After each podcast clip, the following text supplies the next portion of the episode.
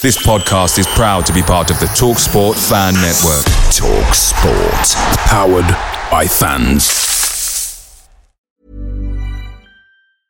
There's never been a faster or easier way to start your weight loss journey than with PlushCare. PlushCare accepts most insurance plans and gives you online access to board-certified physicians who can prescribe FDA-approved weight loss medications like Wegovy and Zepbound for those who qualify. Take charge of your health and speak with a board-certified physician about a weight loss plan that's right for you. Get started today at plushcare.com slash weight loss. That's plushcare.com slash weight loss. plushcare.com slash weight loss. The TalkSport Fan Network is proudly supported by McDelivery, bringing you the food you love. McDelivery brings a top-tier lineup of food right to your door. No matter the result, you'll always be winning with McDelivery. So the only thing left to say is, you in? Order now on the McDonald's app. You can also get reward points delivered too, so that ordering today means some tasty rewards for tomorrow. Only via app at participating restaurants, 18 plus, rewards registration required, points only on menu items, delivery fee and terms apply. See McDonald's.com. Darren Ambrose for Crystal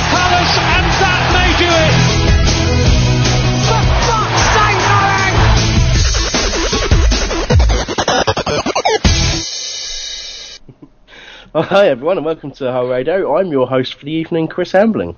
Uh, joining me today to discuss the uh, the week's events are Mark Ross and Matt Packham. We've also got Aaron in the background helping out the producer um, and, and reading us some of your emails later on. Uh, before I talk to the guys, I'll, I'll tell you about the ways in which you can contact us tonight. Uh, we're on Twitter. It's twitter.com forward slash HOL Radio. Start your message with at HOL Radio. Uh, we're on Facebook facebook.com forward slash HOL radio. We'll pick up the messages there. Uh, if you want to go into the, the chat room on Holmesdale and join some interesting people, or potentially no one, it's uh, www.wholeradio.net forward slash chat.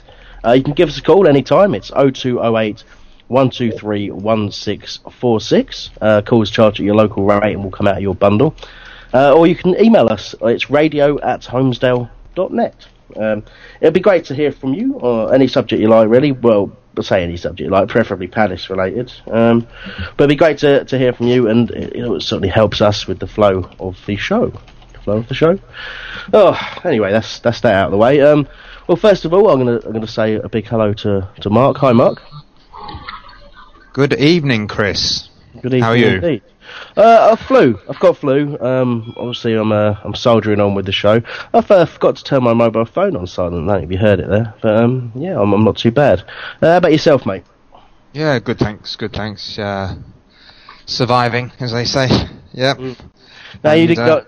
Go on. I was gonna say you didn't go up to Cardiff. No, uh, no. so you were you were spared that. Um, Yeah. you were yeah you were at the the Portsmouth game, which we'll talk a bit about. That's but have you recovered? Have you recovered from that experience? Um, yes, that was rather. Um, yeah, it was rather an offensive game of football, really. That's about the best way I can describe it.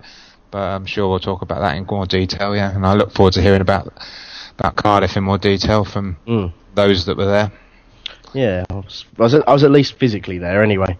Um, okay, well, also a big, a big hello to Pax. Hello, Mr. Matt, Matthew Packham. Yo, yo, yo, yo, yo. That's good. Uh, it sounded like you were saying yo, but I think you meant you. But No, I it was- was yo.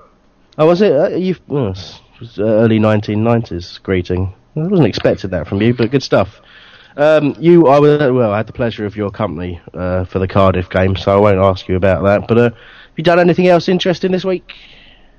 No, mate, just chilled out, but one thing I'll say now is I'm not very happy about that you've quit the drink. No, Um, no. I was gutted when that comment came. Well, it's got to happen. Um, as you know, as you know, Mr. Packham, I'm incredibly fat, so um, so I'm trying to do something about that. So, uh, so certainly be quitting the drink. Um, yeah, yes. Well, it's yesterday was my my final hurrah. So thanks for that. All right, good stuff. And also, uh, Aaron, you should be in the background there. How are you? We haven't spoken to you for a while. No, nothing, nothing from Aaron. Oh, good, good. Seems fine. All right, well, what's what's happened So, there? so maybe Sorry. he's having a lie down. Yeah. Hello, hello, hello. Oh, there you go. Hi, Aaron. How how are you? I'm, I'm good, thank you. Very good. He's in a cellar. He's in a cellar by the sound of it. Did you by any chance have your microphone on mute during that conversation? I did. See how Yeah. professional I am? So you don't get any background noise. Yeah. All right. Well, speaking of background noise, there's plenty now. All right. Well, look, it's good to have you along again, mate. Um, and we'll be uh, back over to you with some some of the emails a bit later on. All right. Lovely jubbly. Cheers, buddy. Nice one. All right. You can go back on mute now. Good man. he is a pro. He's an absolute pro.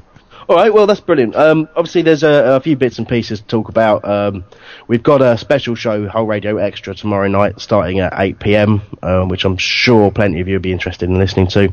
Uh, we've got Gareth Southgate and Steve Parish coming on to debate the merits or otherwise of the new uh, of the EPPP, the uh, Elite Player Performance Plan. There we go. Uh, obviously, some very strong feeling on that, um, on some specific areas, and a lot of people got some strong feelings about Gareth Southgate's uh, views on this. So it'd be good, very good to uh, to hear exactly why he, he gives it the support he does. And uh, I know he's keen to come on and set what he sees, setting the record straight and and clearing up some misunderstandings as well, which would be nice. Um, what we're going to do now, we're going to uh, talk about our, our suggest the thread of the week that we um we picked out. It's from from Holmesdale.net. Although there's as always there's a, a very similar thread on the BBS relating to this, uh, but it's the it's the ticket price uh, for Manchester United, the Manchester United Cup game, and it's forty two pound a ticket for adults. Um, yeah, I, well, the opening post of that particular thread on Homesdale was two words, the second being off. Um, and, the first could be a number, but you know, I think it was an F-based word. Uh, I've got my own views on on this uh, as a whole, really, but um, it's very hard to justify that level um, of, of charge. I mean, people will find the money. We'll take a big crowd up there. We, you know, we, but well, let's let's start with uh, let's start with you, Mark. Forty-two pounds. You to pay that? I will, uh, slightly reluctantly, I suppose. Um, but the way I look at it is, it's a one-off. Um, it's going to be a good experience for everyone concerned, off on and off the field. And um, considering the big uh, sort of uh, up in arms the, everybody was on that thread regarding how much West Ham are going to charge, which is about the same price as Man U are going to be charging us, and everyone wanted to, or certain people wanted to boycott Mm. the West Ham game. It's kind of ironic, but uh, I, I look at it. I think uh, it's it's fantastic for the club that we've been drawn at Manchester. The uh, income we'll get will be very beneficial to the club, obviously, Yeah. and um, a few people may come out of the woodwork, as has been suggested, and I can understand people not going, but um, I'm I wouldn't miss it for the world because to me this is just you know you know it doesn't come along very often. It's 1990 Yeah. revenge. Yeah, But, yeah, uh, yeah, well. But uh, yeah, no, it is it is extortionate, and we were sort of discussing before the show, weren't we, about what their sort of minimum price was? And I think somebody, I think Mikey looked it up. He said it was about twenty eight pounds for a ticket, and uh, somebody was saying that Cardiff have agreed. Was it fifteen Yeah, against against Blackburn in the same round of the competition? So I don't know. It's uh, greedy Northern something or other. Palace, pa- Palace Passion wrote on uh, on that thread, and Yeah. uh, a lot of people disgraceful. But whether they'll still go or not will be interesting to see. I mean, with there, I mean, there'll be about 6,000, 7,000 tickets for us, won't there? Uh, Nick Nick Nick Gussett tells us that I can, I can hear myself back. That's weird. Someone's someone's got speakers up anyway. Um, yeah, Nick Gus is telling us that uh, that Arsenal Man City is twenty pounds. Um, you think those two teams twenty pound? I mean that's that's our regular Category B price in the in the lower Holmesdale. So I mean, you know, both teams have to agree on these prices. But when you got a, a club like Man United with the the outgoings that they have, um, you know, obviously they're a huge huge money making machine. They're not going to care about us. They know that we've got a few thousand people who'll pay it like you say, Mark, for the experience. And I know uh, Hibby Stew um, from Holmesdale uh, made, made similar points along the lines of, you know, it, it, he'll pay it because he's going to go and watch his team run out at Old Trafford, and it don't happen that often for Palace. Certainly not these days. And you know, it's it's a two hundred pound trip for him. I think he said, and it's can't he can't afford it, but yes, he'll go. Um, I think that's the same for many other people, but really, it's you know, the game's also on Sky, so I imagine a few people will just accept that. But then at the same time, that's kind of part of the problem, isn't it? That, that a lot of this money uh, going into the in, into the game is is from Sky, and that's why ticket prices rise and wages rise and all this sort of stuff. It's kind of a it's like you're kind of feeding the machine as you go. It doesn't matter really what you do. It's it's very frustrating. Um, yeah, it's um, it's you know, it's I can't say it's unexpected though, and um, you know, at the end of the day, uh, you know, everyone's entitled to make their own decision as to whether they want to go or not. The thing that disappointed me the most was was the failure to get the tie played on a Tuesday, considering that we're playing on Friday. Yeah. Uh, and uh, you know, and as much as we want a good cut run, we also want to keep the momentum in the league, which we've slightly lost a little at the moment. And um, and two games in sort of 48 hours is uh, Yeah. is gonna is gonna be hard, you know. But uh, anyway, you can't have everything. But Well, I've just noticed Pax had disappeared, but I think he's back again now. I wanted to ask him uh, on this subject. For, for you, mate, it's, I mean, it's a lot of money, isn't it? Um, you're going to go, I take it? Yeah, mate, I'm definitely going to be there. But what my point is, I hope it doesn't ruin the attendance. I was expecting there to easily be 9,000 up there, if not more. I mean, I know the hmm. maximum now is only 9,000, where actually I thought Nine 10, the yeah. least they could give us was 11. But hmm. I just hope to God that it doesn't ruin people or put them off from going, really. But I'm think- definitely going to be there. I'm what I'm doing is I'm I shouldn't really announce it on the radio, but I'm gambling on buying a 16, 17 year old ticket. Yeah. Now it's twenty three pound fifty, which is a lot more feasible than forty two pound. Yeah. Yeah, but you it look just all adds 16 up. or 17 though, don't you? Yeah, it's not actually you're not actually that far off that age anyway. So um, you know, I think it's a it's a fair gamble for someone in your position. Don't think I could get away with it, do you? No, me Uh, well, it depends how well this diet goes. it's not it's not gonna it's not gonna ungrey my hair or make any of it grow back though, is it? So well, I don't think it will. Um, yeah, just want to quick uh, mention Nick. Uh, Nick tells me that Ad Boy in the chat room is um is uh, is saying they're taking advantage of lower league clubs. So I'll talk about that in a little bit because he also says I could get in as an 08 on an OAP ticket. Really not happy about that at all. Um, but yeah, I mean he's, he's taking advantage of, of lower league clubs. Yeah, that is the case. He's certainly taking advantage of lower league, clubs supporters, I think. But um, but when you when you look at what we're going to get out of that game as a, as a football club, uh, you know we're going to get television money. We're going to get uh, once the ten percent has been handed over to the cup, we get we get you know we get we split it with Man United equally. It's it's going to be a huge money making exercise for us as well as them. So in some ways, you know, if people are struggling to justify it, thinking I don't want to hand my money over to Manu, just remember half of it's going to to Palace, and if that helps uh, a few more people justify getting getting up there and supporting the lads, then that's great. But um, it's certainly a it, well, it's certainly mass modern football. It's one of the the horrible aspects of modern football in that. You know, it's the game that people want to go to, supply and demand. So they know that we want to go to it. So they know we'll pay what we um, what we're asked to pay, which is, is incredibly frustrating. Um, yeah, I don't, I don't know. Well, Mark, have you got any sort of further thoughts on it? Well, I don't know if it's true, but I, I heard that they'd already sold 40,000 for it. Oh, Um, really? Yeah, that Man U had already. Yeah, so, I mean, it's going to be a big crowd, whatever happens. I mean, as you say, 50 50 50, isn't it? Split. Mm. So, there's obviously going to be some good income from that. I don't know, I can't remember. I was trying to find where I saw saw that. But I can't at the moment because there's pages and pages on the thread. Yeah. Uh, it's like a needle in a haystack. But uh, I, should, you know, I don't know. What does anyone else think? You know, uh, about size of the crowd. I think for Pax, Pax is waiting to speak. Off you go, mate. Yeah, no, I I wasn't really so much on the size of the crowd, but I was just wondering, do you know how much they charged the away teams for the Carling Cup games before this? Or No, I, I don't even think they played at home, have they? No, I don't think they have. No, it's a it's a good question. But I mean, there's there's so many different sort of uh, uh, things going around. I keep reading, and I'm just I'm never quite sure what the rules are for for cup games. I did see uh, someone suggesting that we we had to agree to that price as a club, um, which seems a bit odd to me. But certainly, certainly there's there's fans of theirs getting in cheaper than we're getting in for a start. I mean, which is immediately something that is going to stick in people's throat a little bit. Um, and you would certainly suggest that no one would have paid 42 quid in previous rounds if it had it even had it been at Old, Old Trafford and, and, happily done that.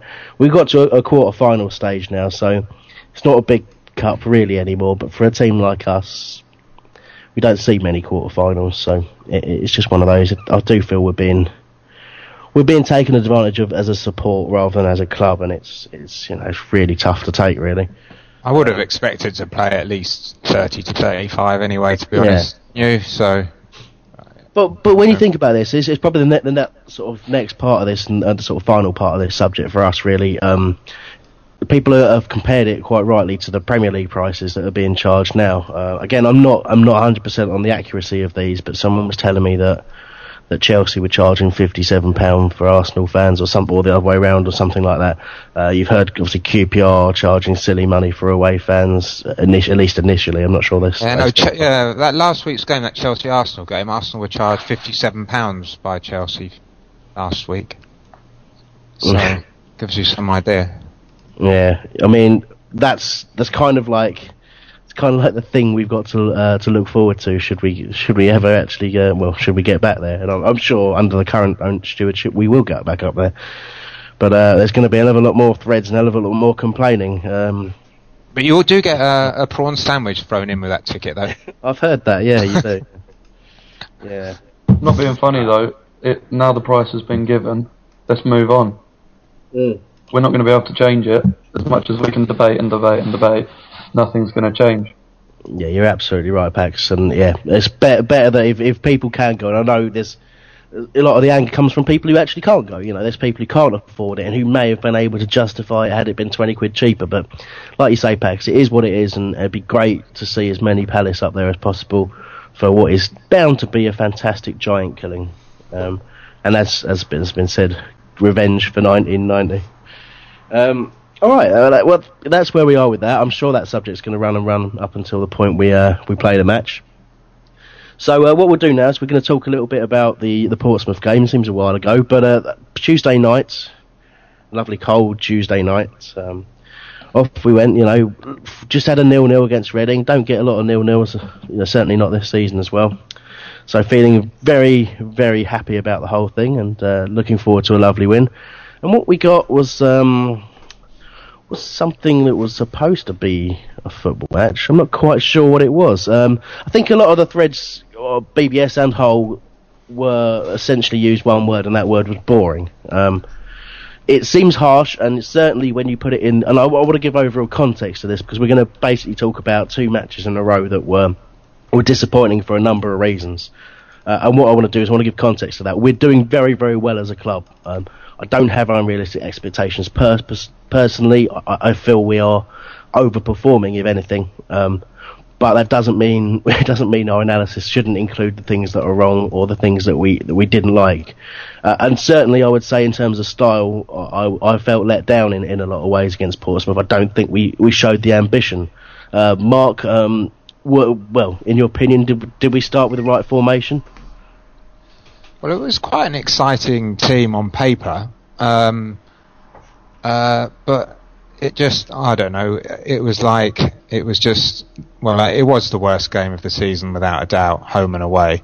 And um, uh, I don't know what, you know, they were just, they were just, we were just um, so void of ideas. That's what it was in my, the way I looked at it. We were just, we didn't create anything. We had no spark we looked like you know we were lethargic and tired. Maybe we were. Uh, mm. But as, going back to your initial question about the lineup, I, I, thought on you know on paper it wasn't bad. I mean, uh, I was sort of fairly happy with, with the lineup, and and the subs were quite exciting. They included mm. Keith Scannell, and Easter on the bench. So I thought, well, if it doesn't work out, we've got we've got something on the bench. Yeah. I'll talk talk about that the bench yeah, uh, well, with you later. Yeah. I mean, yeah. Aaron's just Aaron's just said that he thought maybe we were sort of conserving for the Cardiff game um, and the team that was put out.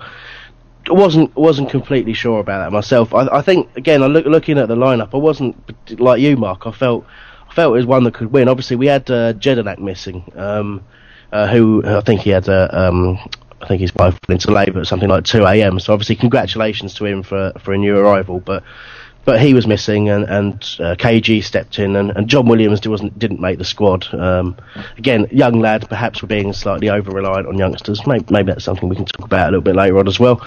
But um, but I don't know. KG coming into that side now. I, I'm a big fan of KG. I think some people kind of um, kind of expected a bit too much of him in some ways because he, he you know, he he had a bit of an injury and it does disrupt you. Certainly pre-season, it does disrupt you and it does affect your rhythm. And he's come back into the side and he's he's played sort of 60 minutes here and there, and he, he played the full 90 if I remember rightly against Portsmouth. And I thought he was okay. I thought he was okay, but he's a very different type of player. He you know he kind of has done that defensive midfield role for us but I don't think he does it like a Jedinak. I think he's more of a he's nearer to Dan's in that he's more the sort of player that will run with the ball at his feet and trying to trying to link play. Whereas Jedinak now he's sort of got used to the to the English game and starting to you know put his foot in it a bit more. He's not a quick player, but he's he's the more inclined to sort of play a pass and what have you. But um, yeah, sort of to get onto that, the point I'm trying to make really is uh, we certainly didn't didn't go out to draw that game. We certainly didn't go out to play this eh, what was effectively an ineffective style where we weren't creating and sort of gave the impetus to Portsmouth. Um, can you can you? I don't know if Pax is back yet. To be honest, so I'll go go to you again, Mark. Uh, Yeah. Do you? I mean, what was it? You say we lacked spark. What do you think was what was missing in in the team? um, you know, do you feel? Well, uh, basically, I think we started off okay for uh, the early part of the first half, and I thought the football wasn't too bad, and it was reasonably composed, reasonably calm, and we looked quite dangerous, but we lacked a decent final ball, which is something I think uh, has been happening for at least the last three or four games now. So. It, without a decent final ball, we're not going to create any chances and score any goals. So that, that's obvious. But we still seem to be playing this same sort of.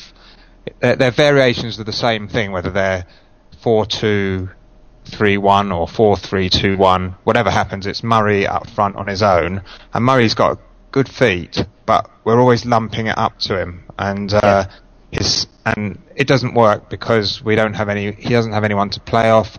He's not actually that great in the air. In fact, I think Easter is better in the air than he is, even though he's a slightly shorter guy. And um, uh, we've seen from the goals that Murray has scored this season that he he's got good feet, and we don't play it to feet.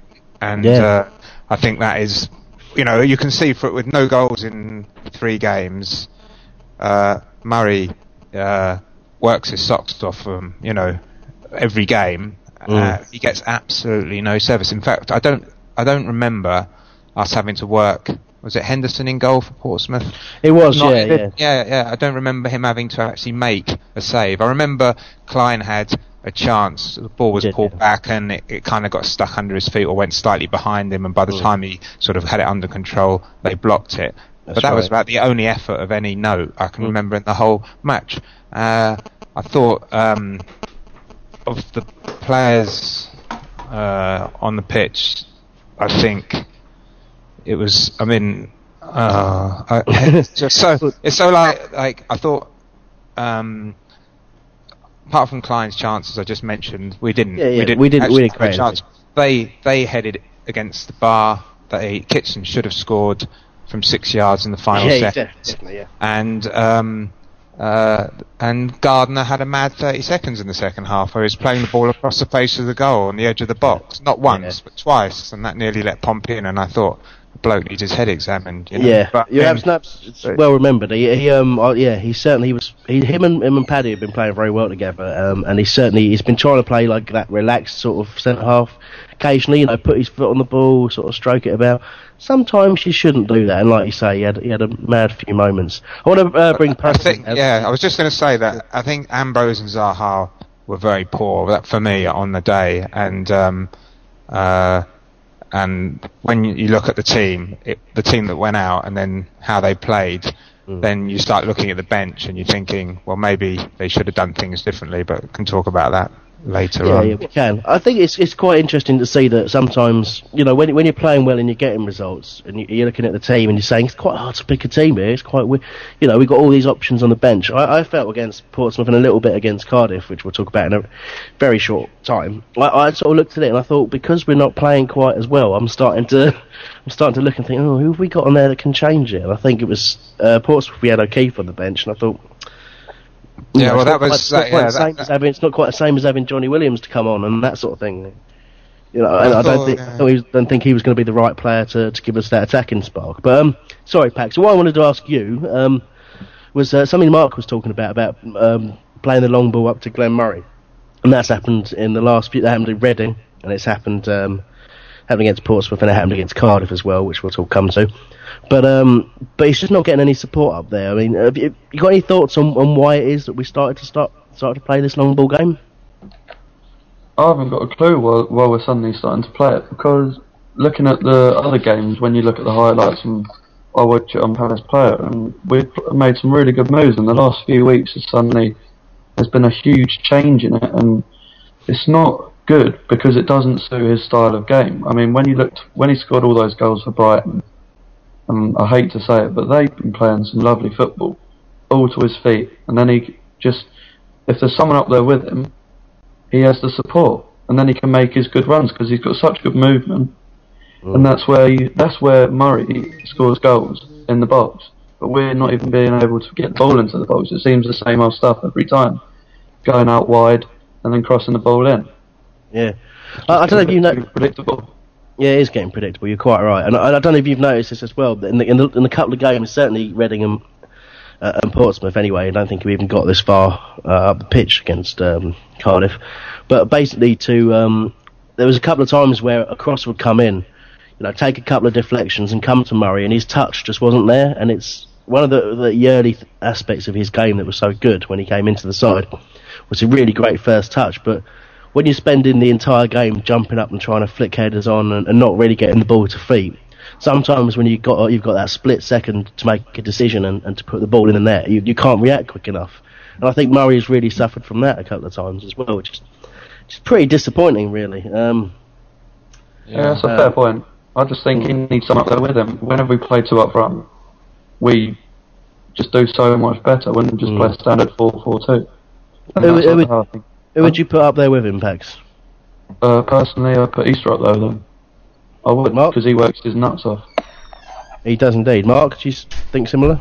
Well, I look back to the Ipswich game, which was probably the best performance of the season, I think, anyway. And um, Murray was the lone striker, but he had um, Scannell and Parr on one side and Zaha on the other, and we absolutely destroyed them with pace.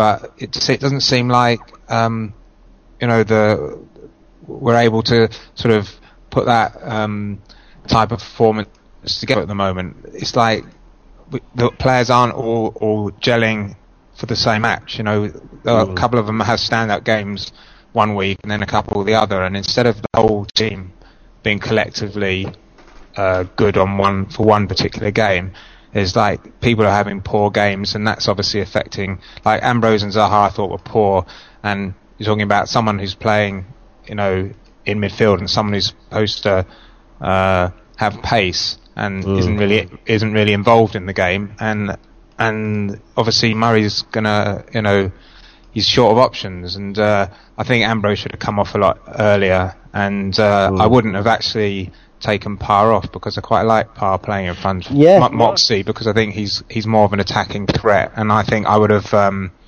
I think I would have brought on um, uh, I think uh, I don't know I think I might, t- might have taken uh, God it's I, difficult. I, to know, I would I would have, I would have, I would I would gone with Zaha off myself because I, I think Yeah. he was. I, I Yeah. want to, something I actually want to talk about, Mark. Uh, uh, Wilf Zaha. It, it's relevant to the Cardiff game as well, but uh, it's it's obviously we've we got to a point where um, where he came on against mm, the team we beat one 0 Bristol City, I think it was, Yeah. wasn't it? No. Uh, Yeah. no, it came on against Reading when he went. Sorry, it was Reading when he uh, was sort of dancing around, wasn't it? I can't remember. No, no, it was Bristol City Yeah. when he was yeah with the uh, you know he's just too, good for you. And he, and he, you know, he had a similar uh, effect uh, on some of the Reading defenders, shall we say? Uh, but yeah, certainly looked like he'd. I mean, he'd hit the best form of his Palace career. Certainly, I think that's without any sort of a doubt. Uh, you know, he was a goal threat, and and people couldn't get near him. I think it started in the Middlesbrough Cup game, and just in a little golden period, and, and he was he was probably, if we're honest, him and, and Johnny Williams were the, were the difference between us getting those results and or, or you know, or just scraping a draw perhaps at a certain time. Certainly, they, they you added a spark that we didn't ha- we haven't had for a couple of weeks. And it, was, it, was, it was kind of strange that only two of the three subs were used. You know, uh, Yeah, uh, O'Keefe and Easter were left.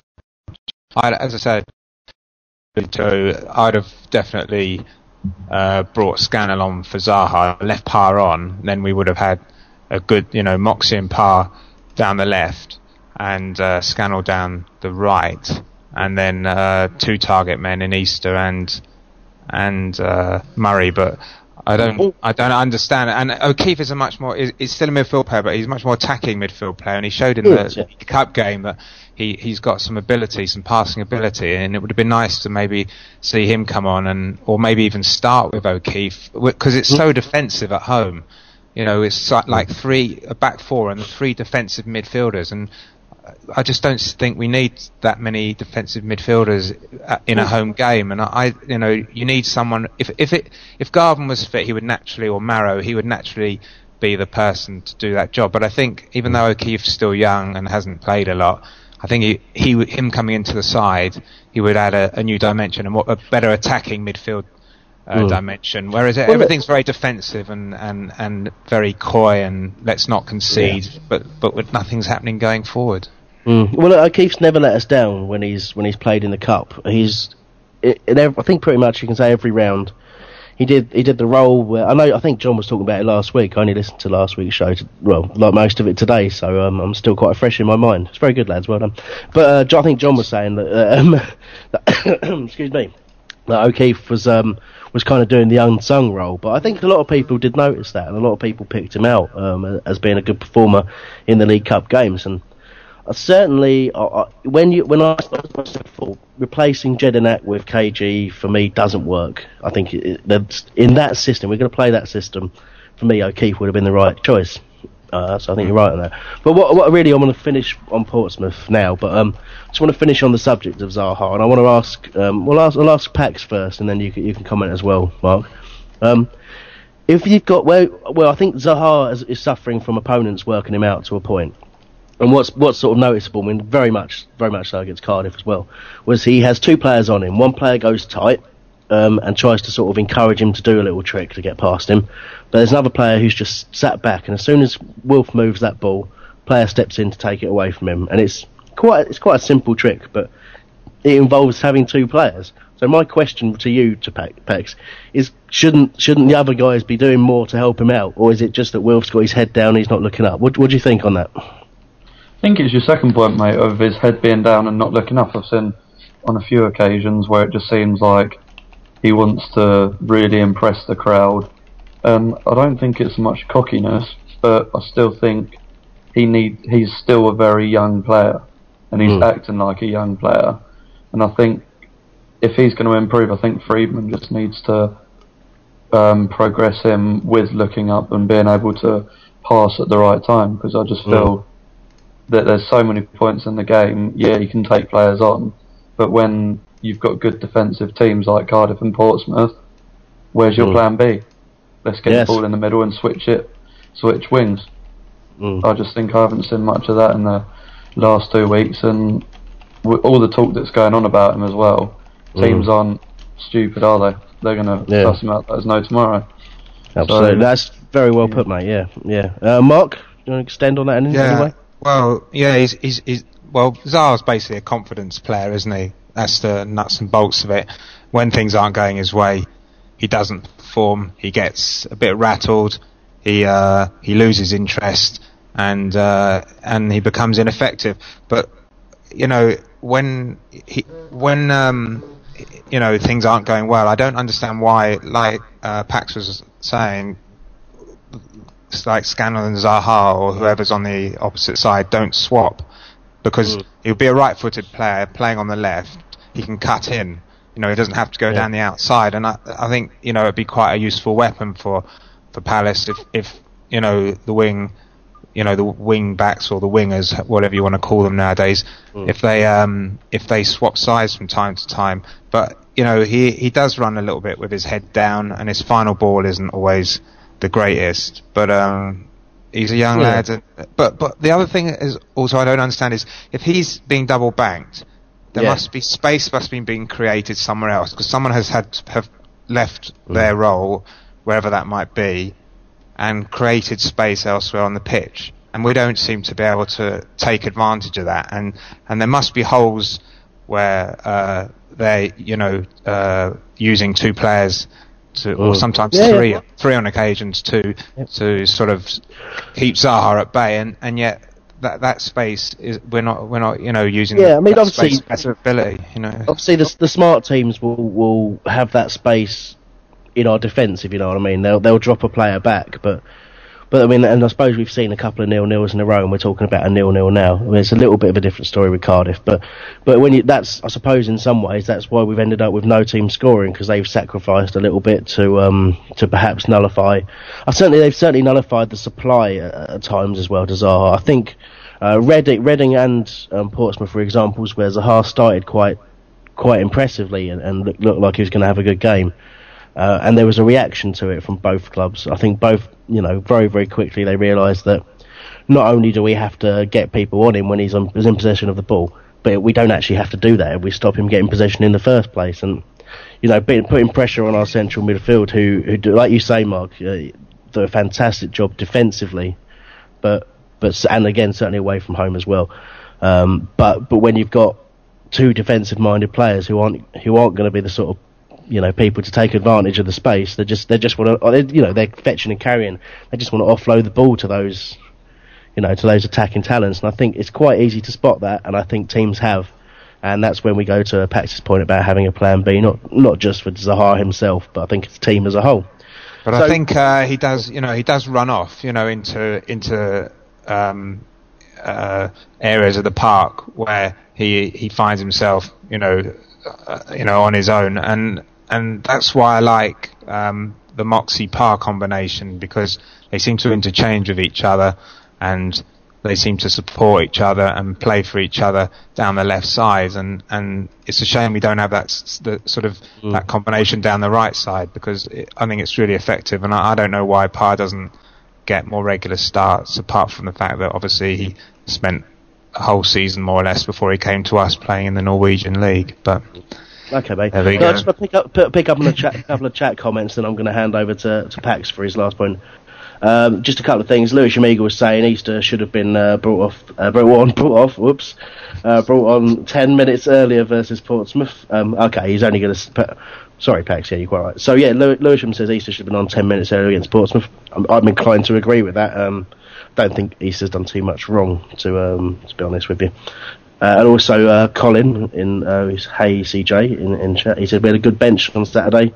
Uh, was it too late that changes were made? Zaha should be should, should be on the bench. I think it's. I think we're getting to the point where, but certainly the youngsters are going to need a rest. But we've got a, we've got an international break where we can do that. So maybe not maybe not a rest out of the team if you know what I mean. But we'll, we'll see what happens. Really, we did we did have a good bench Saturday. That's- a fair comment, but um, those of us that were there, and we're just about to go and talk into it anyway. So those of us that were there will, will probably um, will probably recognise that, that there wasn't really too much we could do with the way the game was going. So I, I- I'll I'll elaborate that as we as we go into Cardiff now, really. So um, obviously, uh, long journey up, well up across whatever, over to uh, to Cardiff. Um, do you know what? It's quite. Um, I'll sort of talk to Nick about this. We're going to phone Nick. Uh, Nick Gussett in a very short time. I'll let Mikey do that while I'm rambling. Um, but yeah, it was a, it was a decent journey. Um, nice ground, uh, in in my opinion. Had a little bit too much drink, but it was it was one of those games where you, I could see it being another nil nil. I, re- I really could. Not a lot going on at either end of the pitch. We look really solid, and and the setup we've got, it does look better as an away team. We look ready to break if Cardiff gave us that opportunity, uh, and they were very good about not giving us too much of an opportunity. Uh, I thought if anyone was going to score first half, it was going to be us. Um, but second half, they changed a few bits and pieces, and um, and we certainly we certainly started to struggle. And I, and I don't think it's it's too much of a stretch to say we pro- probably didn't deserve uh, any points out of it. But certainly there were two pretty impressive goals to beat us as well. So got to give it some context. Um, that ringing yeah. noise annoying? Yeah, that ringing Hello. noise. Yeah, really annoying. Hello, Nick. Um, yeah, yeah. So we're just talking about Cardiff, mate, and obviously we'd uh, arranged to talk to you before. Um, you know, you you uh, went up there with your two boys. I did see you, although uh, I saw some blurry shapes. In fact, when I did sort of meet you, but um, you wanted to talk a little bit about your uh, your experience of the day. Um, I was very impressed with the way you were willing to share your cider with everybody. when you got there. you even offered some to my seven-year-old. well, he had the cold, hard eyes of a drinker. Um, yeah, or Yeah, something. yeah. You told him it was sidetracks. It wasn't really alcoholic. No. It was um, it was it was very. I enjoyed the day on Palace performance. Apart from the last half hour, I thought we matched Cardiff. I thought um, we had a bit of a chance. Like you said earlier, it's a cutting edge thing. Mm. Um, but um, but I, I was really excited about going because they said, "Oh, it's the family club of the year, and you know we get special treatment when we get up there, and got given a special car park ticket, and we were just treated like everybody else when we got there. Sit where you like. Oh, that's the family bit if you want. Ready to pop the question? The jewelers at BlueNile.com have got sparkle down to a science with beautiful lab grown diamonds worthy of your most brilliant moments. Their lab grown diamonds are independently graded and guaranteed identical to natural diamonds, and they're ready to ship to your door. Go to BlueNile.com and use promo code LISTEN to get $50 off your purchase of $500 or more. That's code LISTEN at BlueNile.com for $50 off. BlueNile.com code LISTEN. Away days are great, but there's nothing quite like playing at home. The same goes for McDonald's. Maximise your home ground advantage with McDelivery. You in? Order now on the McDonald's app. At participating restaurants, 18 plus, serving times, delivery fee, and terms apply. See McDonald's.com. Sit where you want. So it wasn't really anything out of the ordinary when we got there. But, um, That's a Will bit of came up shame. with that comment. Yeah. Will Will said this doesn't seem like a proper football ground, Dad. he said there, there's no atmosphere. He, Yeah. He, he seemed a bit. I don't know. I, I, I used the word soulless. It just we could have been anywhere. At least Yeah, when you go to Villa Park, you're at an old-fashioned football ground, and you know it's, it has its faults. But I, I so much prefer Villa Park to a stadium like that, and I'm a bit worried if we get a new stadium whether it's going to be as soulless as the Cardiff one. Yeah, you're absolutely right. It, it goes to show you that I mean Cardiff. Are they're a noisy lot when they travel, and you you expect an atmosphere at home. Um, but I mean, I think we sort of the, one of the first things you notice is is everyone sat down. Um, you you know, at most grounds, old, old and new, you get a, a section that will stand. But you look round Cardiff, and they're all they're all sitting on their hands. And I, I don't, I didn't. It was it was a surprise. I have to say, it was a really big surprise to, to be in. And, and I think you're right. And I think it's the the stadium itself probably doesn't lend to that. I mean, I had a very positive experience uh, go, going into the ground. They, they, you know, they were really nice. They had, I had a laugh and a joke with them. Uh, they didn't try and Yeah. remove Matt Packham at any time. So, you know, they're obviously a very tolerant, um, you know, happy-go-lucky He tried kind of. his hardest though. He tried his hardest though. He did. Joe does. said, "Who's that tall man arguing with the stewards and the police?" And gesticulating Cardiff fans. He was- Saying It's he's something worth that should not be announced on the radio. no, I'm it- sorry, he's short. Yeah, yeah. It wasn't. You weren't. You weren't being uh, aggressive in any way, Pax. You were having a dance No. with. Yeah, you- exactly. Yeah, you gave them the, the Sam Hammam dance, and they enjoyed it. they gave you a Sam Hammam dance back. It was. It was all fairly light-hearted, and then you tr- you tried to leave twice, but they wouldn't let you leave. So you had to come back again. It was good. I think I should. I What, think you're what music does um, Sam Hammam dance to? What's the song? I'm, I'm, I'd like to. Um, I, it, there, there was no song. Uh, you know, it's. I'm afraid it was just. It was just ad hoc, shall we say? yeah. It's Um, an interesting yeah. point about the singing though, and the sitting down is, Mm. is it you know when when any team moves into a new stadium, does it take like three or four years for people to realise where the where the equivalent of our block B would be in the ground. Well, yeah, it's it's an interesting point. In some ways, you kind of hope that um, that things will spread out and the whole stadium will get going. But I think in reality, what you end up is, is what Cardiff have got.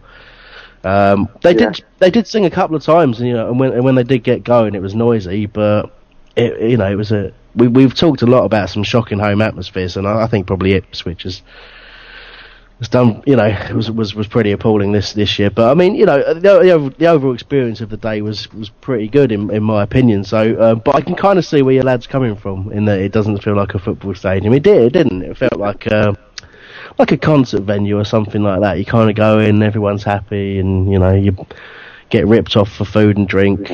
Uh, you know that kind of experience, the whole rip-off experience. But yeah, it's a strange one, really. But, um, but yeah, so- Well, yeah, only about ten minutes, but um, yeah, he, interesting. He looked a handful. He still, you know, can still move about a bit. yeah. No, I thought we managed it. No, I was really, really positive, especially after the Portsmouth game. First half, I thought we we we had the better of the half, although they came closest to scoring. But, but the Yeah. second half, just like watching Palace play Portsmouth again.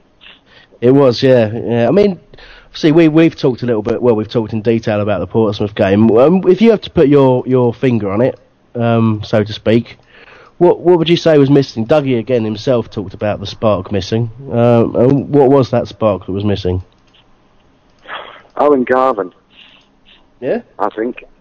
Yeah, we've got, you know, we- we've talked about it a lot. KG and um, and Riot or Jedinak, they're, they're quite defensive, really, Mm. as, as midfielders. We need somebody to, to, to, to kind of be a bit more creative with the passing there. And um, Zaha was moving infield a lot, but Mm. for a lot of the game he was invisible again. And we're not, I spoke about it two or three weeks ago, we're not capitalising on the fact that we've got two or three players on Zaha. So No, where, we- where's the other player? You know, if Scannell played closer to Zaha maybe, or, you know, we had two or three handfuls in there. Mm. Yeah, I, I, yeah, again, and I suppose this kind of surprise element's gone as well. I mean, people obviously were aware of Zaha, but when he hit that, that run of form recently, he, he was, you know, he'd stepped up a couple of gears, and I don't think people were ready for him. But they're ready now. You know, they the first thing they'll be thinking is how do we stop Zaha? You know, and, and- anything to do with- sorry, say again. got anything to do with the the, the pitches are a bit wetter and a bit greasier, so not, not as conducive to that close ball control.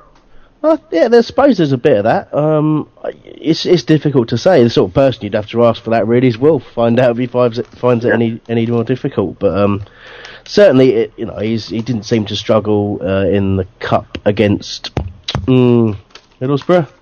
Uh, you know, which is a pretty wet surface. If if I, my memory serves me correctly, he seemed to do pretty well there. Uh, so I don't I don't really know what it is. I, I think I think it's just teams have woken up to how we've been playing. You know, when you when you look at, at Crystal Palace at the start of the season, we're expected to be down there. Teams are going to come and look to beat us. They're going to look to look, to, look at us at three points or at least a point. You know, now they look at us. We're at, we're at the top end of the table. You know, we've put in some pretty impressive performances against Brighton and Ipswich. Um, we've Yeah. put in some really good displays there, and I, and I think that's the sort of thing that makes that makes opposition managers sort of sit up and take notice a bit. Maybe think, well, hold on a second, we ain't going to be able to just turn up at Selhurst Park and you know keep it tight a bit, but play them off the park. You know, you saw what happened West when West Ham tried to do that. They had to resort to some pretty, you know. Um, straightforward tactics, shall we say? Pretty much, you know, Route one. nice and aggressive route one. They they resorted to that fairly quickly in the end, uh, and, and I think that the same can be can be said for for a lot of teams now. They're gonna they're gonna set up and make themselves difficult to beat. So we're gonna have to think of some way of getting around that now. Yeah, there's, two more points I'd like to make before I go. Um, the person behind me said, "Oh, I hope we, we don't have this, the Aldershot syndrome," because as soon as Aldershot found out they were playing Man United in the cup, they started losing games after playing Mm. playing pretty well. And uh, I forgot what the second point was now. Rubbish. I quite like that first point though. It's something I was I was going to bring up. Uh, is it uh, is it a coincidence that uh, you know obviously since they found out about the Man United draw just before the Reading game, um, Yeah. and we we haven't won since. So Yeah. you know, Oh, it's not a that huge amount of the games. second point. I remembered now. The the, the um, witnessing the um, club 105 year old record for not conceding a goal. Was it 25 minutes in the game? It's been our longest ever. Was it longest Um, ever? Was it? The, the longest period of time over however many games not to concede. It was more than That's- ten that hours. More than ten hours of football without conceding a goal. Yeah. Well, Mikey says that's correct. So, um, and he knows everything. So that You is want me to correct. prize? Uh, no, you've had enough prizes. Your prize was to become part of the presenting team. And do you feel happy about that? Do you? You shouldn't. Um, well, Mr. Gusson's in the room, so I'll say. okay, buddy. Well, if that's uh, if that's All right. all you got for us, you can uh, you can go now, and um, we'll we'll uh, we'll catch up with you soon, mate. I'll get I'll get back to the chat room. Take care, boys. Stuff. Cheers, buddy. See you later. Bye. See you, Nick. Okay, well, we've covered a lot of ground with Nick there, which was good. Um, makes our lives a lot easier. So, um, won't keep you too much longer, really. But I just wanted a, cup, a couple of little bits and pieces there, and, and get get Pax and Mark to comment on. We, we've talked about the fact we la- Dougie said we lacked spark, what the reasons were for that. Um, no Johnny Parr, that's what I want to talk about. I'm I'm a big fan of Johnny Parr. Now he was in Norway apparently uh, today, I think it was uh, collecting a medal from because he qualified for a winners' medal from his, his previous team, who have just won some uh, Norwegian Cup of some sort. Uh, so I don't know if that had anything to do with him not being in the, not being about. Uh, he was on the bench certainly, but he didn't play. Uh, and, and someone obviously pointed out also that the Norwegian season sort of comes to an end around now, and that's this is when he would normally be stopping. Uh, but but he didn't start, and uh, he tends to be substituted in a lot of games or come on as a sub. Um, and I don't see it myself. I don't see why. Um, I think he's looked fantastic. He, cha- he he won us, you know, well hidden the tactics as well, but, but him coming on won us the game against Brighton. Uh, and I think he's looked fantastic every time he's played. So, Mark, why is why is Johnny Parr not playing? Yeah, it is a million dollar question because uh, he certainly, um, as I mentioned earlier, has uh, a good partnership with Moxey down the left. He's naturally left footed, uh, as is Moxey, and uh, he tracks back well. He likes to go forward. I know he hasn't got a lot of pace, but he's got a lot of nous about him. I think he's uh, he's an asset to the team. Why he's on the bench? Well, you know, I think I think to be honest, I don't think Dougie really knows what his best team is, and um, I think he's still trying to work it out and what formation, and it's it's trying to fit these people he's got, you know, into a certain formation, and you know, I think Parr is kind of a victim of his own success in the fact that he can he can play uh, a couple of roles, i.e., sort of uh, left back or left side of midfield or attacking midfielder, and um, I think you know he's sort of a utility player, and Mm. and the eff- effect of being a utility player is that sometimes you get to miss out on the games. But I think um, he, like in some ways, Easter also is unlucky at the moment not to be playing on a regular basis, and I, I, def- I definitely, I mean, I I would have had him um, probably starting uh, ahead of part, uh, uh, Parr starting ahead of Scannell on on Saturday. Yeah. Way we were set up anyway. But uh, I was going to say to you, how how how did he set up? Was it like four three two one with with sort of KG Jedinak and Wright as a defensive midfield? Well, yeah, the the the four two three one. It was there was that formation again. Uh, you had obviously Scannell left side of that. You had um, you had KG was kind of on the point of the um of the midfield three, if you like, just just in behind the striker, uh, and then you had Zaha on on the on the right hand side. So you got yeah, your your sort of front four, if you like, was you had included KG in it, and obviously he's he's roaming around the pitch and doing defensive work as well and that's the that's kind of the immediate point that um, that isolated Murray and, and sort of set the tone really. Now, uh, as as Nick indicated early on, that wasn't really a problem. You know, Zaha looked good. Scannell was was well involved, and he actually Scannell was probably our best player first half in my in my honest opinion.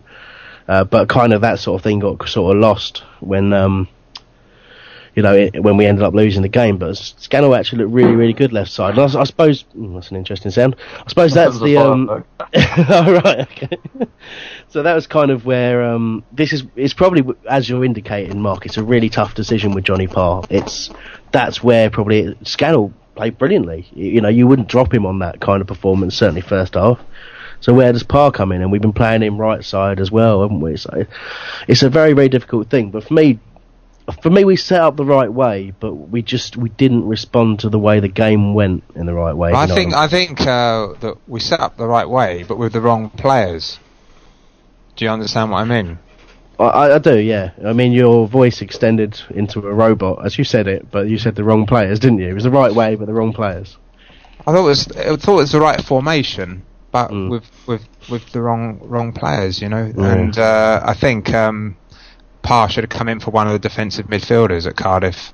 Looking back now, and uh, you know, it's it's like if you're saying KG's playing on the point of of Yep, the front of the midfield players, he's the.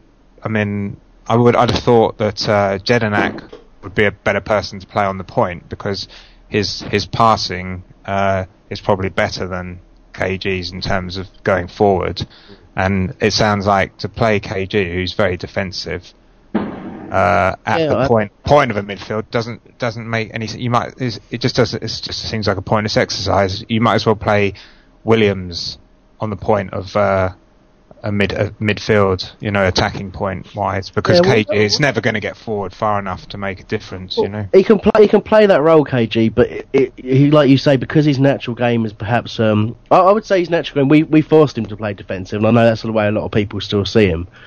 Uh, we because we needed him to do that job when we first brought him in on loan. But um, I think he's more than capable of, of being a, a an effect further up the, the, the team. But I think he's always going to be a, a player who's box to box. He's always going to want to get involved all over the pitch. So it doesn't really suit that position uh, so much. I hope everyone's enjoying the HOL Radio fireworks display. Pax is working very hard that. Um, he's, he's spent, there. he spent hundreds of pounds on them. He has. He spent hundreds of pounds, and he's he's actually having to launch them out of his room, out of a window. Um, He's actually waving sparklers. At, it's, it's very it's very difficult for him, but um, but yeah, I hope you're all enjoying it. I did. I did special to put, put, put one in his mouth and stick his head out the uh, Yeah. He's not done that. window, but Um, just waiting for it to explode. I've I've allowed myself to be distracted there, Mark. That's what's happened. Um, that's Yeah. why I'm not. That's not why I'm, why I'm not on Sky. That's what happens. We end up doing this. Um, look, at the end of the day, our unbeaten run has come to an end. Uh, we, our clean sheet record has come to an end. Um, uh, Cardiff. I, I mean, the BBC did say this. I'm ignoring it. It's fine. Uh, the um, yeah, the BBC rightly did say that, that Cardiff only just edged the game. That's very much true. It's, you know, that is the case. It was just that. It was just shaded it against us, and I can't. I can't really argue about it.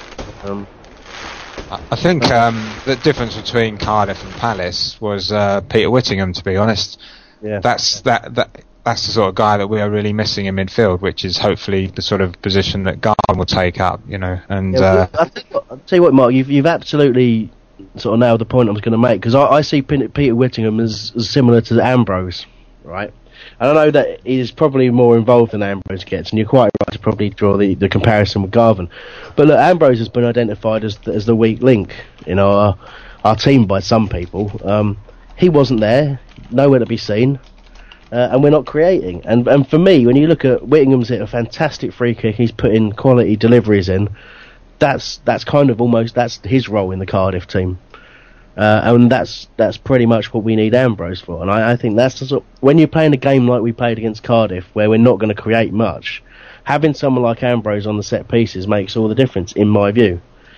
But um, yeah, Nick's just asking it. Uh, is it him or did he look like Speroni threw the second goal in? Uh, I'll be honest, can't haven't seen any of the, the highlights since. I only saw it live, um, uh, which was obviously blurred. Uh, but uh, he he certainly, uh, you know, my initial thought was that he should have got there, and it was I was surprised to see it go in. So um, yeah, Aaron disputes that intensely. So uh, well, no. from what I from what I heard, he didn't stand a chance of either goal. But uh, Yeah. you know. Yeah. But uh, it was interesting. Dougie, Dougie's uh, post-match comments were quite interesting. They were pretty spot on, really, because Mm. uh, he basically said that there were two sides out there that were pretty even, and two wonderful strikes which separated the sides. And uh, basically, he was saying Cardiff had what we didn't, and that was goal scorers. And um, you know, although he said he took a lot of positives, and he thought that we played quite well for the first hour or so. Um, you know, uh, you know that he basically said that they've thrown a few quid at bringing in good experience and proved the different that proved the difference in the end. That's what Yeah, was I kind mean, of going yeah. through. it's, it's very, very fair to, to, to, to put it that way, I, I think. Um, I don't think we should ever accept that we shouldn't have the ambition to beat a team like Cardiff, and I think that's where this really comes in. It's, it's about where do you draw the line between playing sensibly and, and being realistic and setting realistic goals and aspirations, and but, but to, to a point where you're just being too too cautious. Uh, and I think we're we're kind of on kind of on a line now where most people will accept that we've overperformed. Most people accept that that this season so far has gone better than we ever could have hoped. Um, but when you see us go uh, play a team like Portsmouth, who have been struggling, and you know who, haven't got a, a full time manager, and you see us fail to beat them, then you see us go to Cardiff and you know control most of the game, which is pretty much you wouldn't have you wouldn't have anticipated that at the start of the season. Uh, but then to essentially throw it away and, and not really look like having a way back into the game, that's where people are going to start to question. And that's you know that's that's a knock-on effect really because it starts to demotivate people when they think that you know we're going to go to this game but we're not going to see much much to entertain us. And it, it's a misnomer because we are quite entertaining. You know when we're confident and when things are flowing. There's a move in the first five minutes of the Portsmouth game that was absolutely stunning, but we saw nothing like it um, afterwards. Uh, you know, it's it's a strange situation to be in because we've had, we've had a hard time as as supporters over over the years, um, and we're we're starting to see a, a, a management team and a and a squad that can really achieve something. Um, but perhaps has, has set off at a pace that we can't maintain. So I think it's up to us just to get Yeah. behind it and, and just accept that you know we're going to have have a dip. But let's just say it is, it is a, a dip or a blip. Let's just say that's all it is, and, and hopefully we'll be back up to form later on. But I think the, the one of the crucial things is gonna is how um, Dougie and the players are going to react uh, the next time we go behind because basically you know um, it's kind of of late that's not something that's happened and I think um, Dougie was about to make a substitution wasn't he just when the first goal yeah, went yeah, in it was Parr. It was going to be Parr. yeah, and and I presume he was, you know, that was for, as an at- for an attacking point of view, and of course then he changed it around. But um, it was it's kind of uh, I think uh, my only criticism of Dougie is that um, he doesn't react to situations quick enough. You know, like if the opposition make a substitution, attacking substitution, then we should do sort of like for like and that sort of thing. And I think we bring on players too late, and and they don't get enough time to get into the game. And you know, it, it's just uh, it's I mean, it's not so much a criticism. It's just a, it's just a, a comment. Uh, Yeah, observation, yeah. uh, yeah. But I mean, as as he said again in his press conference about, you know, he's got a long, lot of young players, and um, you know he was glad the breaks come. I mean, I wish the break had come a week ago, to be honest. Yeah, but, um, uh, and he says we can rest up and go again. Um, today was probably Well, I think Mark's gone. I think I'm still here. Am I still here? Excellent. Well, okay, Rangers. Mark. I think what Mark was quite rightly saying is that um, Doug, Dougie had said that that was one game too many. Um, I, I, I would in, I would be inclined to agree with that, and I, and I certainly um, I think the breaks come at a very good time. I think uh, we'll, we'll see a different side when we come back. Um, we're going to let Aaron read us uh, an email first. Um, and then we'll we'll close up our Cardiff review with a last comment from Pax. So Pax, try and think what that might be. Um, so Aaron, if you're available, can you uh, can you read us an email, please? I am available. I am. I shall do. uh, hi guys, good show as always. Well, we all know that. Uh, Cardiff was a strange game in the first half. We played quick, incisive football. Uh, I haven't seen that many balls pinged in the box since I stayed over at Gussett's ex-girlfriend's house in the early 90s. Yeah, you- just to warn, just to warn you with the rest of this email, Aaron, Aaron, just to warn you with the rest of this email, it may be a joke name at the end. Just, just off Yeah. you go. Oh, I just ah yes, I can see that. the second half we just seemed to give up. Although I was impressed with Murray's ability to find space a few times in the second half. I saw him pulling off his defender at the far post, but no one found him. Uh, he also came across his marker towards the near post, but the Moxey's balls never found him. Love Lights, Perry Nahum. Oh dear. Well, Didn't get yes. it, but, you know. I Do could you not? see do you not get? There's little yeah. highlight of that. All right. Well, yeah. I mean, I wouldn't really take too much of that too seriously as a as an actual email, but there was some interesting innuendo in there and some uh, offensive comments about Gusset. So, all in all, it was a good email. Um, okay. So, well, Pax, sort of final thoughts on that Cardiff game as a, as an experience as a whole, really. All right, let's, we've spoken about the performance. I think the last thing that we haven't really covered is the atmosphere uh, between our fans. Um, yesterday, I thought we didn't take many. Would you say 300? Yeah, three, four hundred maybe. Three, four hundred? But still, we made a lot of noise again, didn't we? I just thought it was really good. I thought, Yeah. yeah, it was good, and I thought the HF um, helped yesterday as well. As obviously, when there's not a lot of people there, it's hard. And yesterday, it was good. I thought, Hmm. well done.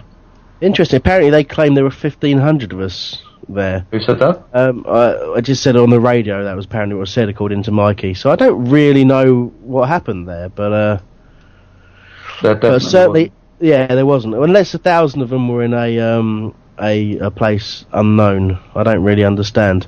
Bit weird that, but yeah, certainly only a few hundred. But you're right, Pax. It was a good atmosphere, and it was um you know a proper away day in that we lost the game, but still enjoyed ourselves. Uh, so it was yeah, it was good stuff. All right, so we'll end Cardiff there.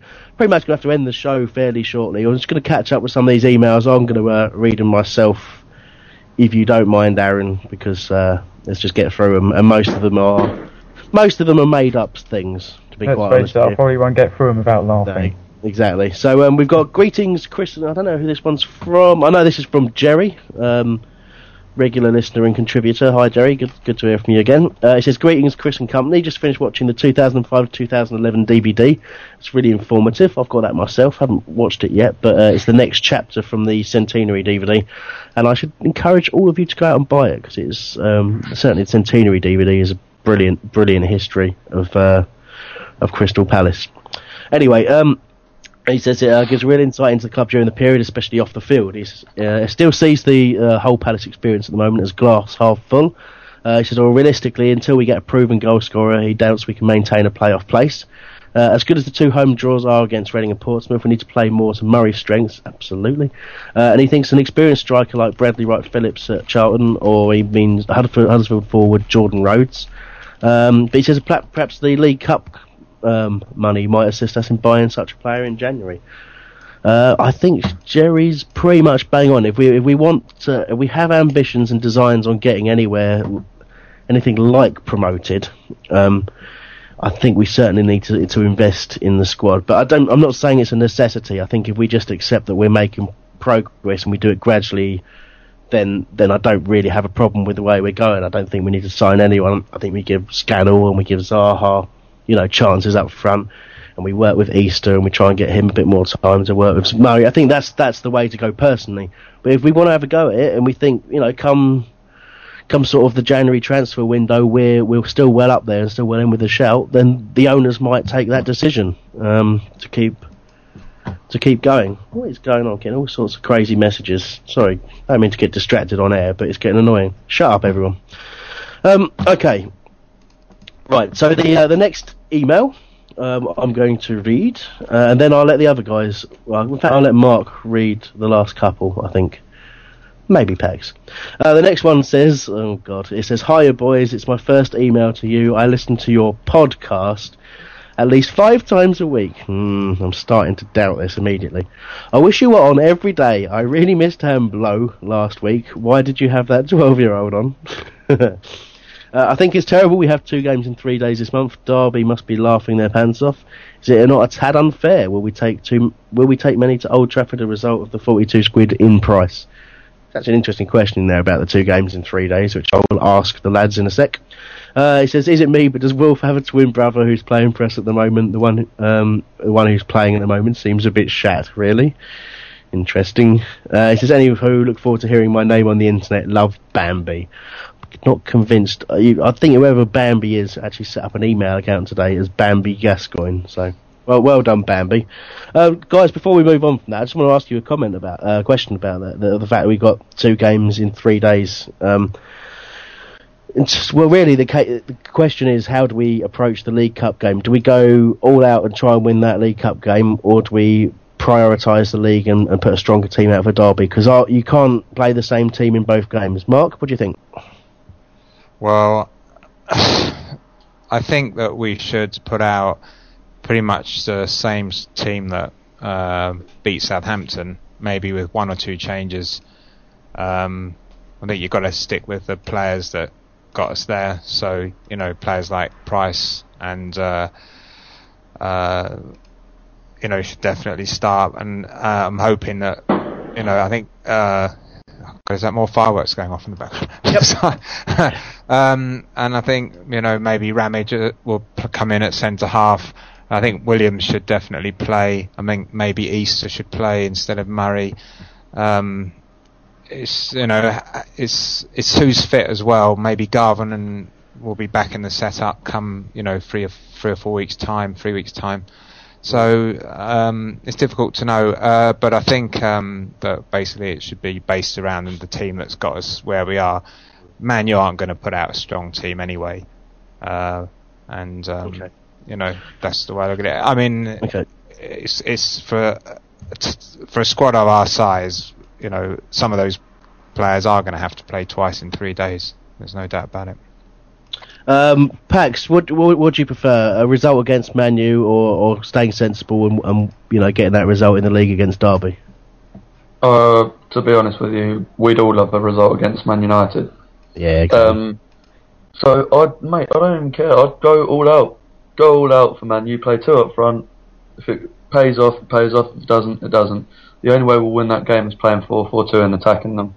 Mm. If we put 11 behind the ball and hope that we can break them, there's no chance. And even though, yeah, they're not going to play their full team, but their second team is a team like that could easily qualify for Europe anyway. Yeah, so exactly. It depends yeah. if we want to embarrass ourselves on the TV or. Yeah. You know. Yeah, I think you're right. With less than 3 0. I think you're yeah, I think you're right, mate. Just it's like you say, it's worth going for it anyway. Um, with the uh, the next few emails, uh, Mark, if you want to take the one from Nick, which is just an insult to me, and then you can read yeah, the, the, one, from, then you can just read the one from James from West Wickham afterwards. Then Pax, if you want to read the one from uh, no, from mate, Bangkok, my documents won't. Alright, fine, fine. I'll cover the last one. So off you go. Mark. This is to you, Chris. It says, uh, Hambo, you are not that fat. I think your problem is just heavy bones, covered in gravy and mint sauce. Stop eating them. Love Nick. well, thanks, Nick. And also, that's quite disturbing. Were you actually watching me what I was eating for my Sunday lunch? Because it's pretty similar to what you just said. It, it did involve yeah. mint sauce. But anyway. Anyway, uh, James yeah. from West Wickham, he goes on to say £42 plus travel for Manchester United away in the quarter-final of the League Cup is ridiculous. I can't see more than 2,000 Palace fans going, especially as it's a midweek game and it's on Sky TV. I, for one, will not be going, and that's from James in West Wickham. Hmm. So uh, I, I brings obviously a couple of points up there, which is obviously the price of the ticket and yep. the cost of travel. Uh, and he says that he doesn't think more than 2,000 will be going because it's midweek and Sky. On any other match against any other team, I'd say I'd agree, but I think. Um, yeah, I you know, you know, we're going to find three, t- uh, three times that. Yeah, probably yeah. be well, there. There'll be plenty of people who, who, who you know, who are just just up for that one. Um, I dare say there'll be a few people taking along friends who are not, you know, who aren't Palace fans who just want to go and see Man United as well. But like me, there's a lot of people who support who support Man United who can't go to see Man United except for cup games. So there'll probably be a lot of once a season Man United fans there as well. Mm. Okay, probably uh, right. Next email we just come up. There's last three. I, I suspect at least two of them are from the same person anyway. I suspect they're all rather uh, insensitive at the very least. The next one says hi from Bangkok, so I expect it will be racist as well. Excuse me. So it says. Hi from Bangkok. We have a terrible floods out here. The piss pump already up to my girlfriend's bollocks. I think this international break has come just at the right time. Palace have sounded tired and jaded. We have young players, and these are rarely consistent for a whole season. It's a very salient point in the middle of the madness. Mm. Um, if we're in the playoffs come January, do you think CPFC 2010 will splash out in the transfer window? Sort of touched on this a minute ago. Um, I think it's. I think if they want, they see there being the signs that we could definitely go up. Um, it will be a gamble. It'll be a huge gamble. Personally, I don't see it. I think we're growing. I think we can try and grow the side in the right way. Uh, and if we happen to get promoted while doing it, fantastic. But but we're probably not going to be ready for a couple of seasons. I think people should probably adjust their uh, uh, their thoughts and opinions accordingly. Would you agree with that, uh, Mark? I think uh, CPFC 2010 might um, bring in a couple of players, say on loan, if we are pushing, but there's no way they're going to break the bank, not after what the club's been through over the last couple of years. So there's not going to be any silly money spent. If we have to sell somebody, maybe Clyne, for example, um, that would fund uh, um, maybe a couple of loan players. We could certainly do um, maybe with another striker and another midfield player, attacking midfield player. And uh, you don't know what sort of injuries are going to come up, and uh, and uh, suspensions and so forth come the new year. So, but uh, I, you know, they're they're sensible guys, aren't they? That run our club now, and uh, Yep. I can't see them breaking the bank for anybody, not even somebody like Jordan Rhodes, who's been linked with the club numerous times. So, I think uh, Huddersfield want about three million. There's no way any. Yeah, I think that that price. I think that price has been going up now. He scored 14 goals this season. We did, we did try Oh, and get. he's a quality player, but um, there's no way I'd put money on it that CPFC 2010 will spend three million on it. Any, No, no, no chance. No. I think, I mean, like you say, uh, of when Steve was on the um, the other week on here, the, the sort of only indication really on, on contracts when he was talking about that um, was that the, the only one he didn't have control over was he didn't say didn't say who it was, but the inference was that it was Nathaniel Clyne, and that there could be consideration given you know should should an offer come in there. I read, read various things about whether or not that will actually happen, but um, Depends what what Clyne's motives for leaving are. I mean, if it's financial, then we can probably pay him what he wants from the Well- returns from the Man U game. But I mean, if if he's looking for, uh, he's obviously he's got the ability to play at a high level. If he want looking to do that, and obviously doesn't think that we're gonna go up, which is Yeah. obviously very slight, then uh, obviously he deserves his chance. But Yeah. as long as we don't get stung, something you know. Well, we're not. We're, we're not get more than about one, one and a half million for him, are we? Yeah, exactly. Now you, you hear various different things about you know the, the whys and wheres of him leaving, and I you know I don't really want to comment on, on speculation and all that. But all I will say is obviously he's given us plenty of game time. Uh, he could have been earning a hell of a lot more money at Palace, you know, for the same amount of period um, by agreeing a new contract. But for whatever reason, you know, he's he's decided not to do that. Um, and you know, if he leaves, which I suspect he will, good luck to him. And I say I hope we get a decent value for him, and we don't have to go down the, the sort of tribunal route and all that sort of stuff. But we'll see we'll see what happens. I think certainly if there's a movement out, it's going to be him. Uh, other than loans, but um, all right. Well, just to finish finish off here, um, we've got two more emails from the same person, and they are essentially just joke emails. Um, they are. We've got. Uh, he says the Palace cheerleaders make me angry. Sometimes I find myself shaking a fist at them, which is good. It's a good joke. And the final joke is Wilf Zaha reminds me of serial thriller's wife. She always has two men on her as well. Well, lovely emails, but I did say I'd read them all out, so there they are. I've read out everything we've got. I've got a couple of uh, topics uh, just briefly to mention.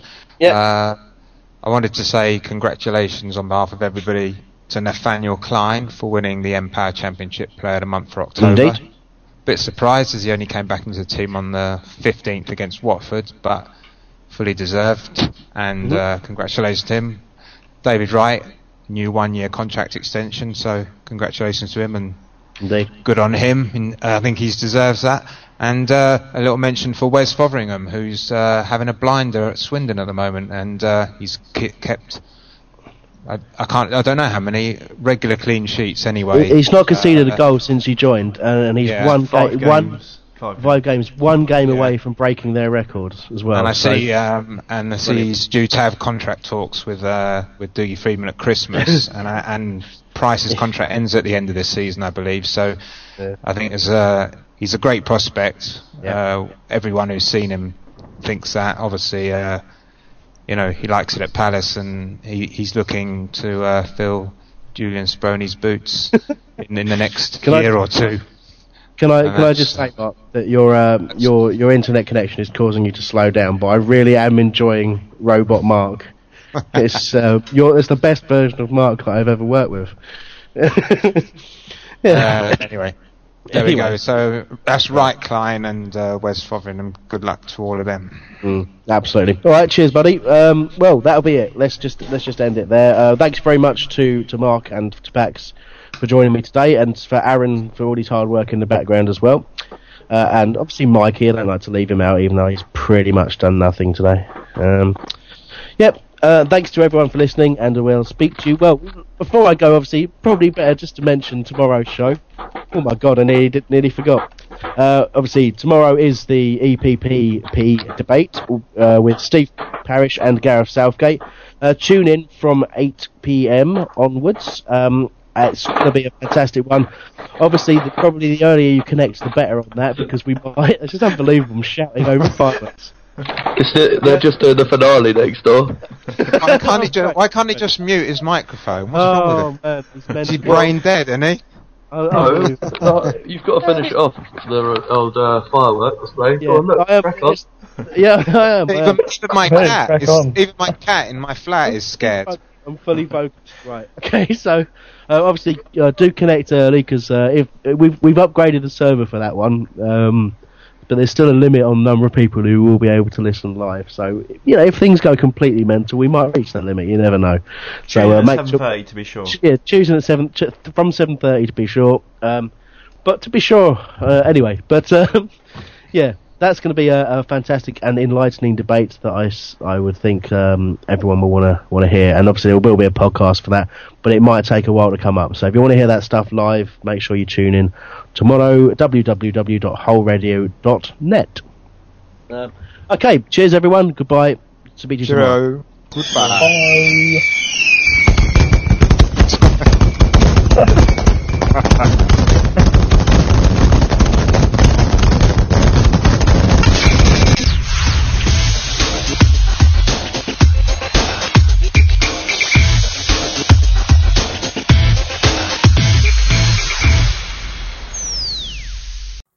It's the 90th minute.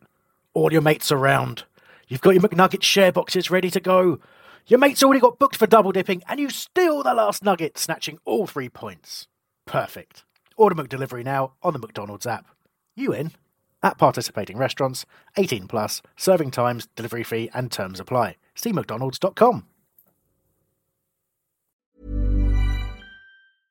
Want flexibility? Take yoga. Want flexibility with your health insurance? Check out United Healthcare Insurance Plans. Underwritten by Golden Rule Insurance Company, they offer flexible, budget friendly medical, dental, and vision coverage that may be right for you. More at uh1.com. This podcast is proud to be part of the TalkSport Fan Network. Talk Sport. Powered by fans.